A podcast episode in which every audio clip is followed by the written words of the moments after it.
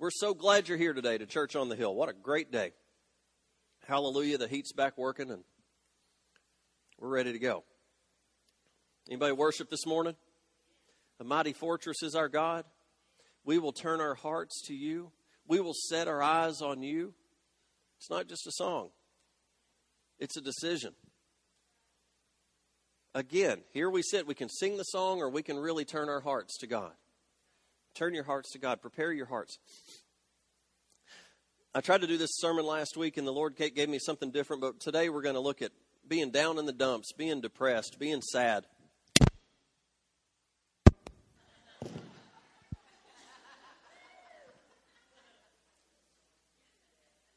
I did not.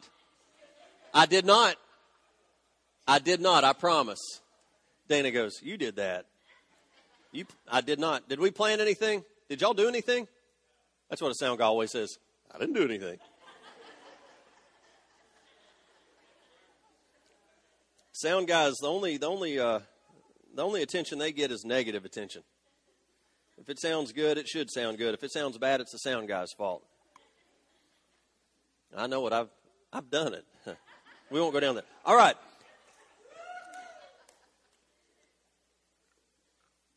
I will tell you, when I when I gave my heart to serve the Lord, it's when He started opening the door. It may be in the children's department, it may be at Mustard Seed Ranch, it may be in the Bible drills, it may be on stage up here with us. When you start serving God with, with your heart, God will change you. God will do it. God calls you to serve Him, not to just come in here and sit and warm a pew, take up space. Do something. All right. The prophet Jeremiah we're going to look at the prophet Jeremiah this morning to show us some, hopefully, some tremendous insight about depression in a Christian's life. Do you know that Christians can get depressed? They can. We, we some some want to think, oh, we're Christians, we don't get depressed. Well, where'd you read that? No, no. We live in the world just like the unsaved live in the world. We fall down and get boo boos just like they do. Our our boo boos have to heal just like theirs do, don't they? Many of us, have you ever heard this old spiritual song called Sometimes I'm Up and Sometimes I'm Down? Well, that's what we're going to talk about today is some of these down times that we have. There was a, uh, uh, a cartoon in the newspaper a few years ago. It was Hagar the Horrible. Does anybody even remember the cartoons? That's what we used to have to do when there was only channels 2, 4, and 5, and we didn't have cable and when mom and dad wanted to watch TV, you know, and when the president was on, your whole night was shot. You know, every maybe Channel Eight, you might get Sesame Street, which was better than the news as a child. But you'd read the comics. Hagar the Horrible. Hagar was trying to pick up his depressed friend, and he's trying to lift him up and encourage him. So he says, "Today the world dumped on you. Today the world humiliated you and abused you. But remember, tomorrow is another day." And then they show his friend just in, in his hands, you know, oh no, not another day of this. You know, it's hard to get it through words. I was hoping I could find it, but I couldn't. But he falls down and sobs. Let's look at what depression is. Battling depression. That's where we are going to be the next few weeks. Depression is not a new problem. This is not new. It's not something that just happened this week. It's not something that's only common to the fast paced society in which in, in the society that we live in. From the very beginning, people have been depressed. The psalmist asked the question to his own soul Why art thou cast down within me, O my soul? He looked down deep within him and said, Why am I so depressed? Why am I so cast down? Hippocrates, the ancient physician, because of depression being so common in his day, he, he wrote this thing on the, the melancholy spirit. Depression has been around forever. It's not new. It's not some new thing that just has happened to you. What else is it? It's universal. It's no respecter, respecter of persons, places, or cultures or times. It's not something that just happens to the pressure packed Middle Tennessee we see a lot of things that are written about depression. You know, if you pick up a Reader's Digest, they had an article that said, How to Beat a Bad Mood. That's good. How to Beat a Bad Mood. It said, Feeling low, try these moon, mood and mood lightening techniques. By the way, did anybody see the full moon this morning? Wasn't that amazing? Awesome. I was sitting there thinking, you know, I'm 39 years old, and I can't remember ever seeing it shining that bright, that full, that late in the morning. I'm sure it has. But, Steve, as I was going to pick you up, that's what I saw. And, you know, the Lord's just revealing himself to me. That's the way I see that. But here we go. Uh, how to beat a bad mood. They gave five things to beat a bad mood. And you know what?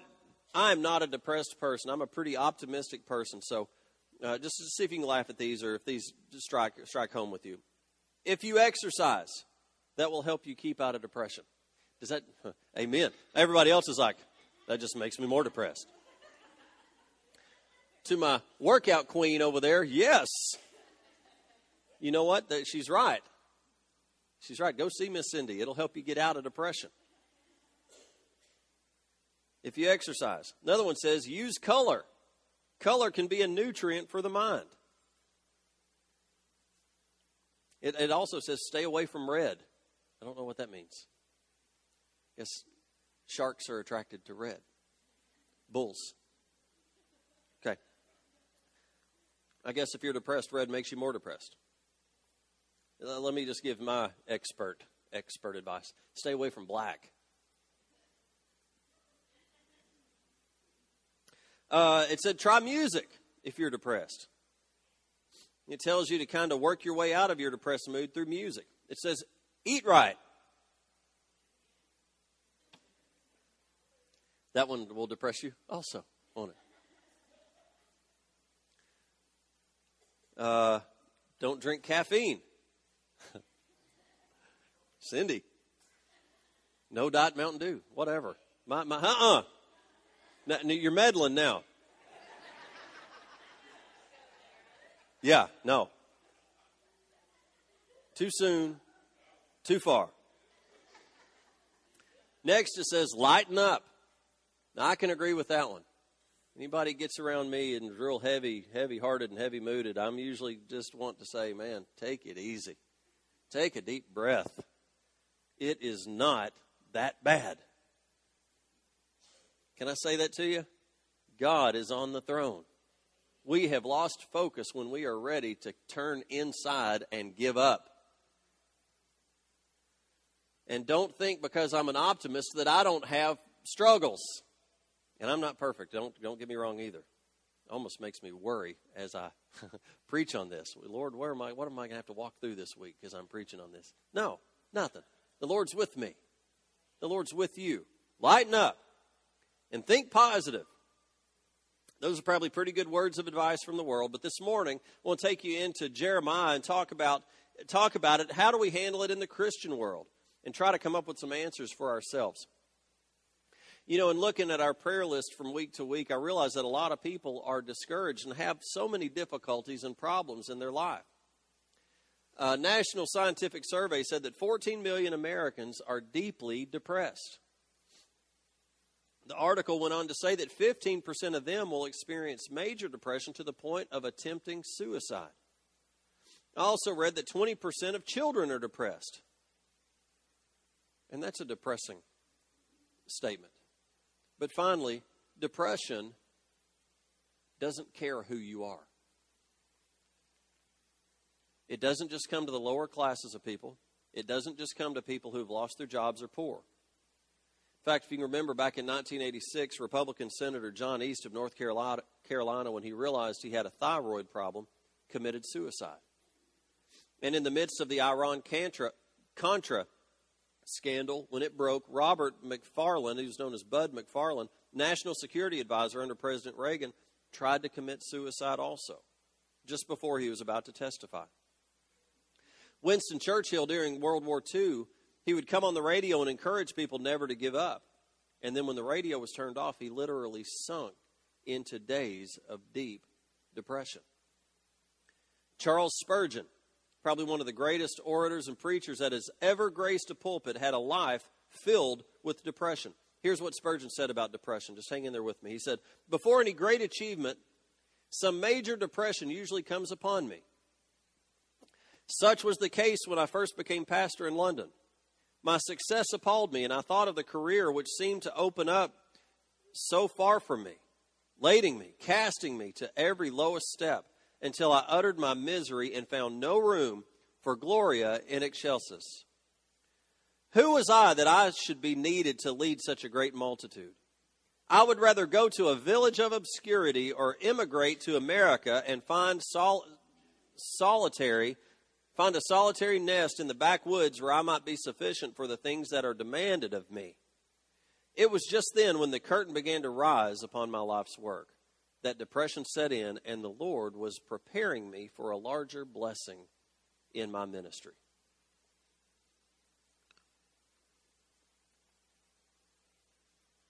if you go through the Word of God, you will see that many of the greatest men in the Bible, it will speak of them battling depression. Moses asked God to take his life. So did Job. Elijah, after Mount Carmel experience, asked that he would be slain. Do you remember? He had just seen, he had just prayed for fire to come down and to consume all his enemies, all these uh, priests of Baal, all these idol worshiping leaders and he's seen this miracle. And what happens? Jezebel shows up and he runs off and becomes depressed. I'm, I'm not about to say that isn't what I would do, but man, couldn't you, could you imagine seeing those miracles and then forgetting God was able to handle Jezebel too? We're not alone. You are not damaged goods. We experience this these great men, these prophets. I don't know that anybody did more greater miracles than Elijah. What, what I'm trying to say is, we're okay. We're okay. Now, hang in there with me. If you go through the Word of God, you'll see this. Jonah wanted God to do away with him after Nineveh. And Saul, the king of Israel, was so depressed he not only eventually lost his own life, but all most of his colleagues around him. But of all these major characters that I've mentioned, I want to focus in on the life of Jeremiah. Because more than any other, it gives us a picture of what happens to a godly person when they're depressed. Jeremiah 20. If you brought your Bibles, turn with me to Jeremiah 20. I'm going to put it up on the screen. I just encourage you to follow along with me. You know, this book was written as though Jeremiah thought no one would ever read it. It was written like a diary. It was written like, I'm going to write this down and no one else will ever see it again. It's just for me. And you know, if you ever read Jeremiah, especially chapter 20, it's kind of like he broke into his diary because Jeremiah writes as if he thinks God is his only audience. So he tells God exactly how he feels with incredible honesty and integrity. Well, let's look at this. What are the reasons God's people become depressed?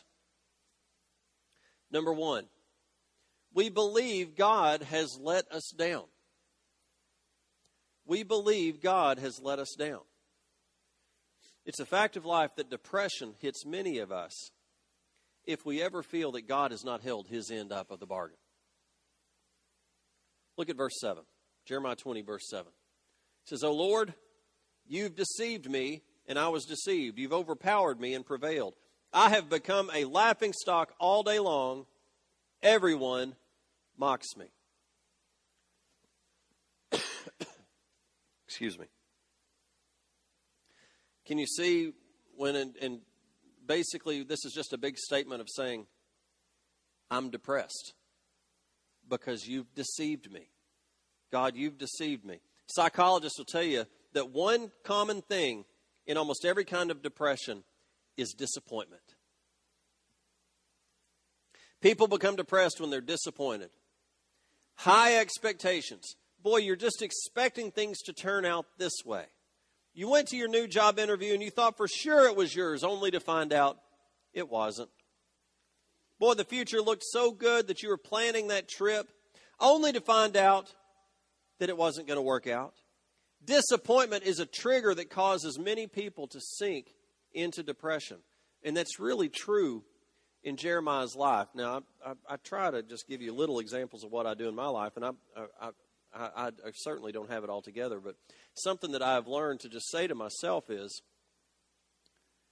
things just don't work out like I expect them to.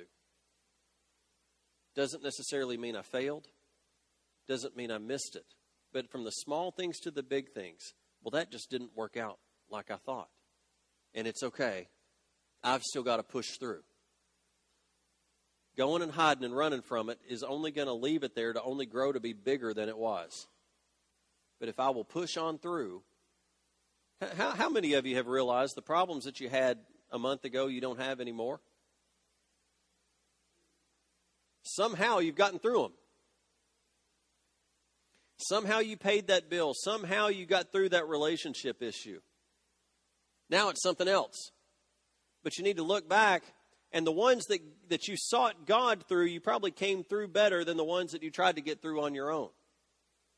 Realize right now what you're facing, you can get through. You can. God's grace is sufficient for what you are walking through, and you can do it. I've also learned that when I get to my breaking point is usually when God comes through. I don't necessarily like that mentality, but I'm not God. Why, why is it that when I get to my breaking point, God comes through? Because I truly rely on Him. I have to get to a point where I truly rely on Him. The prodigal son, breakthrough didn't come until he had to truly go back to the Father. And not just breakthrough came to him, full restoration came to him. Do you not think he was depressed? He could have stayed in there with those pigs, but he didn't. I don't know what I'm going to face, but I'm going to go face it. And I'm going to go to the one I know was supposed to take care of me. And regardless of what he does, it's better than where I am. The great thing is, God, it's like when I started praying that, that uh, Brother Dwight started sharing, God knew what was right and started to take care of it. Unbeknownst to me, where he was going to take me. A lot of times, if I'd known where he was going to take me, I'd have ran the other way. But it wasn't my job to know what he, where he was going to take me. He knew where I needed to go. God knows where you need to go. He's just waiting for that moment, whether it's at your end of your rope or in the middle of your rope, where you're going to truly trust him. And he's going to deliver you. This message isn't a message to help identify the points on how to get out of depression. It's a message to tell you turn to God. I hope every message I give you is not just five steps on how to have a successful life. It's the it's one step. Turn to God. Turn to God. Just expecting I expected things to turn out differently than that. Okay, they didn't. You say, Pastor, how come Jeremiah felt deceived? Well, you got to go back to the beginning of the book of Jeremiah, and you see that Jeremiah was predestined by God to be a great man. In his mother's womb, God said, I'm going to raise up Jeremiah. Throughout the Bible, there are those there, there were men like Jeremiah and John the Baptist who were predestined to be great men of God. In Jeremiah 2, when God called Jeremiah into the ministry, he said, Jeremiah, I'm like a living spring. The country of the country of Israel is a dry, parched ground. They are barren and thirsty, but Jeremiah, you preach the word because I'm a living spring. God was calling him. It was as though God was saying, As you preach the word, living waters will begin to flow out into Israel. And I will come into dry plants, and things will begin to happen. So Jeremiah started off his ministry with this great word that God was going to bless him immediately. Isn't that how we read that? We get a word and we think it is not even tonight, right now. You know, Elizabeth had a dream this morning. I'm not going to share it. Pam Walton had a word for me this week. I'm not going to share it, but it's one of those like, yeah, right now. The, the waters aren't parted. God, did I miss you? No, no, God's just just trying to get me ready, trying to get you ready, trying to get us ready as a church. We're not ready. When we're ready, God will do it. God's faithful to His word. We've had many words spoken. I want you to know it's coming. It's His Word. And we're pursuing after Him. I don't know when it's coming, but it's coming. The word you had, amen. The dream you had, do it, Lord. Do it, Lord. But until you do, I'm coming after you. We're coming after you. Jeremiah started off his ministry thinking, now. Do you see the high expectation that Jeremiah had? Can you imagine with Abraham being told they were going to have a baby? The expectation that he had? It probably went from humor to expectation. He laughed, they laughed, Sarah laughed, and got spanked a little bit, and then expectation. But it didn't happen right away, did it? He's looking for God to do these great things in his life, and by now Jeremiah has been preaching for 20 years, and nothing's happened. He's getting a little weary of all this preaching.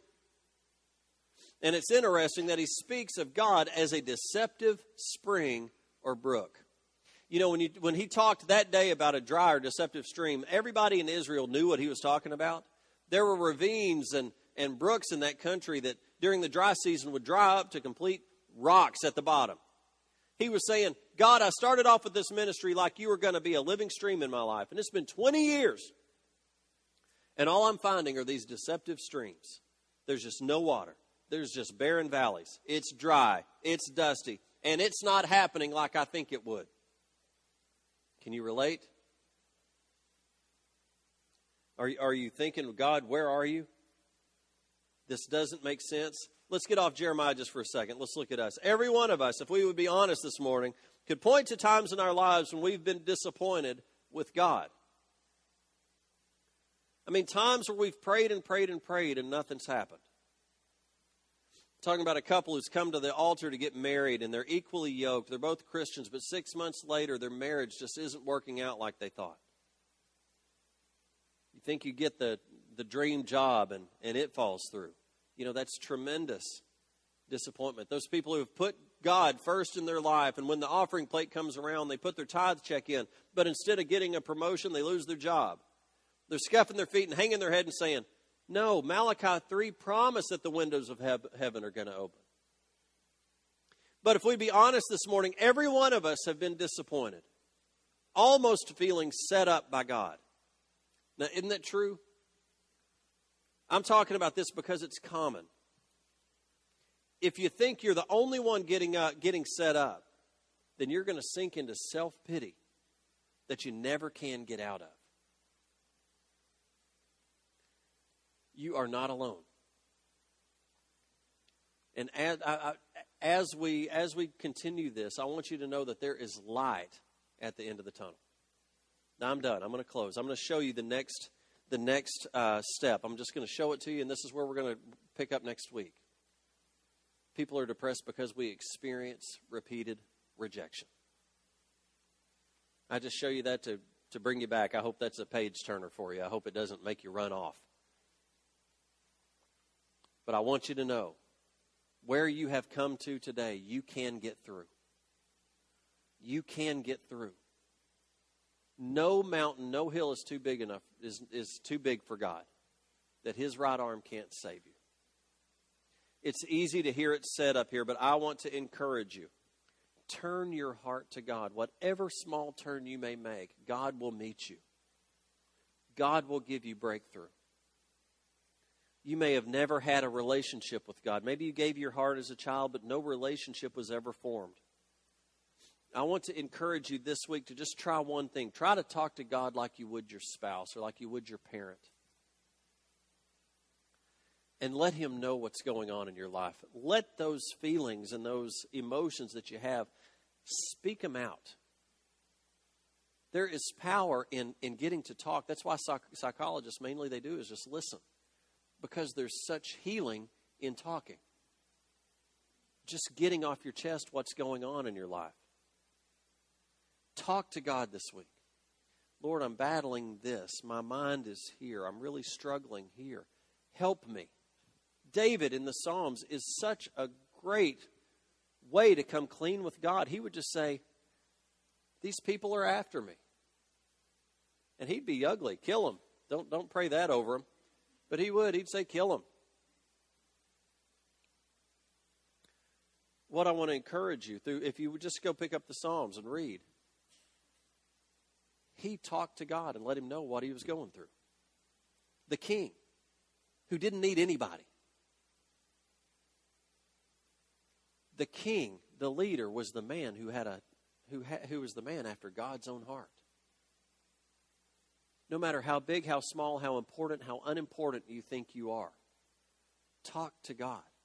You are important to God. And talk to Him. Get that stuff off your chest. And if it doesn't relief the first day, do it again the next day and the next day. And keep asking for help. Get in your word, get some praise and worship. You know, just that sounds like we're going through the motions. We're not. You are positioning yourself for the Lord to move in your life. All I did was just start physically praying out loud over myself and my family Lord, let your kingdom come and your will be done, regardless of what I want. When my heart truly meant it, I believe, is when God started to do it. You know what? I can't say the first time I prayed it, I really meant it. I thought I did. But the more I prayed it, the more it became true.